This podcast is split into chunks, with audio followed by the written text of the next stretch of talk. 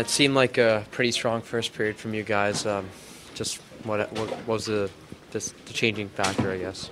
Yeah, really good first period. Uh, you know, we came to play and we outworked them and played in the ozone and all the things we were supposed to do. And it was almost like we decided to go into a skilled game instead of the work game in the second period, and it and it uh, and it, and it cost us big. So um, it's unfortunate that that you know that part crept in our game because you know we haven't had a period like that in a in a while where you know the other team outworked us and outchanced us like that. So um, just gotta I guess moving forward, focus on what we did on the first and, and move move on from from the rest of the game. Is it disappointing because you're a guy that knows the spotlight? It's a coast to coast game. Connor comes home, you got a chance to prove you're doing something here, and that happens. Yeah, but like I said, you know, it was we came with the right attitude and the right game um, in the first period, and then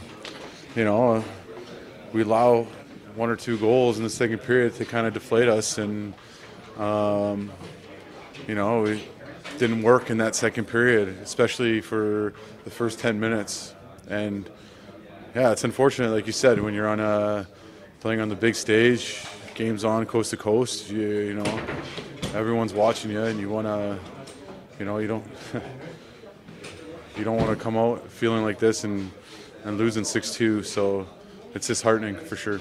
From a team perspective, does it help that you guys are right back in action tomorrow night in Ottawa? Hundred percent. You know, uh, you know, sometimes uh, after games like this, the best thing is you get.